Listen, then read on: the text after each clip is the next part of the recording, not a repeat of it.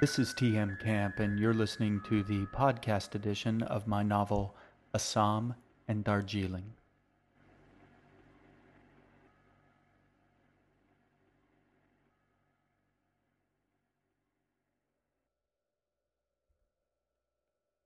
Book 3 Interlude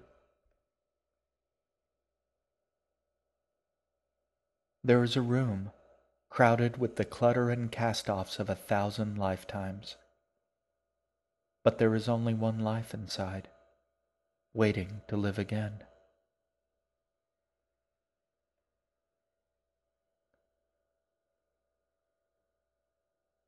Chapter 1 As they followed the river, the weather turned savage, as though the storm was angry with them for leaving the palace. The snow was deep and made it difficult to move along. The wind came in brief, cruel bursts, biting at their eyes and cheeks with stinging teeth of ice and snow. The cold crept into their bones. Eventually, though, the storm abated. As they went along, the wind began to taper off, the cold to recede. The snow on the ground started to thin out, patches of bare earth and scrubby grass peeking through. And then, eventually, they left winter behind for good. G kept walking, but she cried quietly to herself when the last of the snow was gone. Her brother barely even noticed. There was so much in his head now, so much noise, he could barely concentrate on anything more than putting one foot in front of the other. It wasn't just that he could see and hear and feel so much more than before. It wasn't his actual eyes and ears doing more than before. It was something else, something deeper. Once he'd gotten a bad sunburn, and his peeling, tattered skin had revealed a new layer beneath so sensitive that even the slightest breeze felt like it was scraping against him. Walking into a sunbeam could bring him to tears. He felt like that, like his mind had been peeled and exposed, and sometimes it hurt. Eventually, his sunburn had gone away. He wondered if this would be the same. A while later, after the snow was gone, G finally stopped crying. She'd run out of tears to shed. The river wound on through a low set of hills dotted here and there with clumps of pale, brittle grass. After walking for a time in a distance, neither of them would have been able to say how long. It might have been hours, it might have been days. Eventually the land opened up around them, the hills fell away, and the river was the only thing they could see for miles around, stretching out into the horizon. As they walked, the river shrank into itself, the broad, steep bank leveling out as the far shore came closer, until it was nothing more than a small stream, no wider than a sidewalk and maybe as deep as a bathtub. The low hills fading behind them, the tattered ribbon of water leading them on, nothing else around them but a featureless plain of packed earth, barren and dry. Can we stop for a bit? Neither of them had spoken in some time, so Assam started at the sound of his sister's voice. He turned to look at her as if he'd forgotten she was there. She sat down without waiting for his answer, just sat down on the ground right where she was standing and watched the rivers drift past. She was tired, as flat and hopeless as the countryside around them. Her brother stood nearby, his eyes vague and unfocused. Whatever he was looking at, whatever he could hear, it wasn't the water gliding gently past. G picked at a little clump of grass in front of her, tearing out each brittle blade one by one. When she'd run out, she tossed them into the river, where the current quickly carried them away. She wondered if the grass would forget what it was. If she planted a garden, and watered it from the river, would the seeds forget what they should grow into? Would apple trees sprout from potatoes? Would flowers bloom from lettuce seeds? She dipped her hand into the water. It was warm, a little greasy on her fingertips.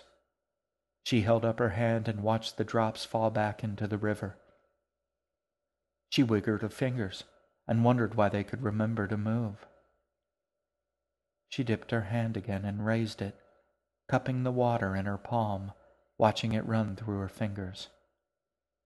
She shook her hand, scattering ripples across the face of the river, watching as the current smoothed them out once more.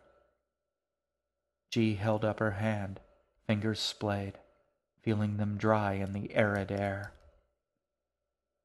She wondered what would happen if she took a drink.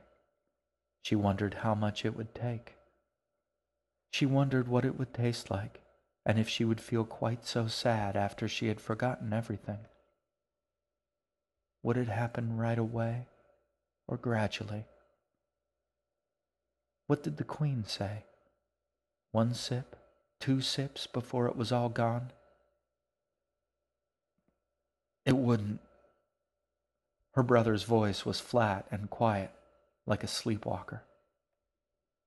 What? He didn't answer. G looked at her hands. The dust in between the creases of her fingers looked like dried blood. She dipped them into the river water once more, rubbing them together under the surface. The dirt washed away, but her hands still felt gritty. She cupped her hands together and raised them. The water pooled within. After you drink it, her brother said, you'll still be here. I won't be sad anymore. You will, he told her, but you just won't remember why. That's why they cry. That's where the river comes from. The tears of the forgetful dead. Jeeves stared up at him. He didn't sound like himself. Assam looked at her, his face blank but inside he was reeling under the waves and waves of sadness coming off of her. He could barely stand up under the force of her sorrow. How do you know? I don't know. He closed his eyes, closed his mind against her sadness. I just know. They might have stayed like that for hours, even days. They might have been a sculpture two children waiting by a river. They might have stayed that way for days, maybe forever, just two more statues in this place, one sitting down gazing into her cupped hands, the other standing quietly gazing at nothing. But then G heard a faint, familiar sound, distant but unmistakable. She looked up. There was a small dark figure moving toward them. She could hear the soft noises it was making, calling to her as though it were calling her name. G sat up, letting the water fall back to the river without a second glance. The little figure came closer, padding across the barren plain, stopping from time to time to investigate a stray patch of scrub grass before continuing on. It was a cat.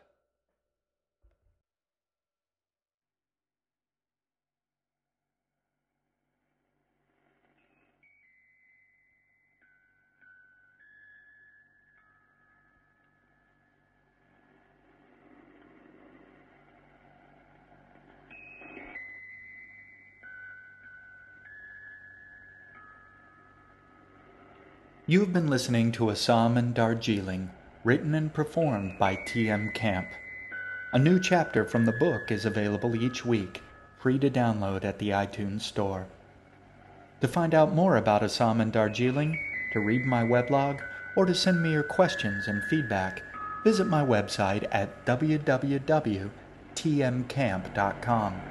I hope to hear from you. Thank you for listening. I'll talk to you soon.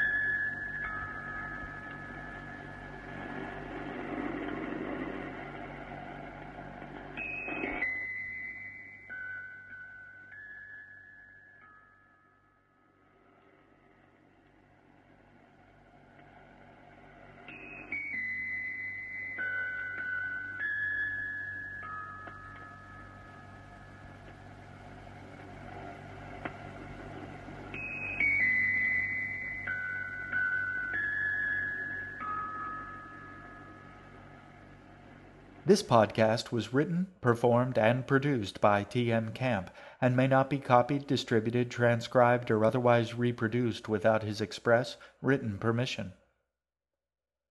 Before requesting permission, check with your doctor to find out if Assam and Darjeeling is right for you. Some listeners have reported cases of drowsiness, confusion, or extreme paranoia. Assam Darjeeling has also been known to cause dementia and hallucinations in some younger listeners. If you or your children experience any of these symptoms, discontinue use immediately and contact a medical professional as death may be imminent. Unless otherwise noted, all contents of this production are copyright 2008, TM Camp. All rights reserved.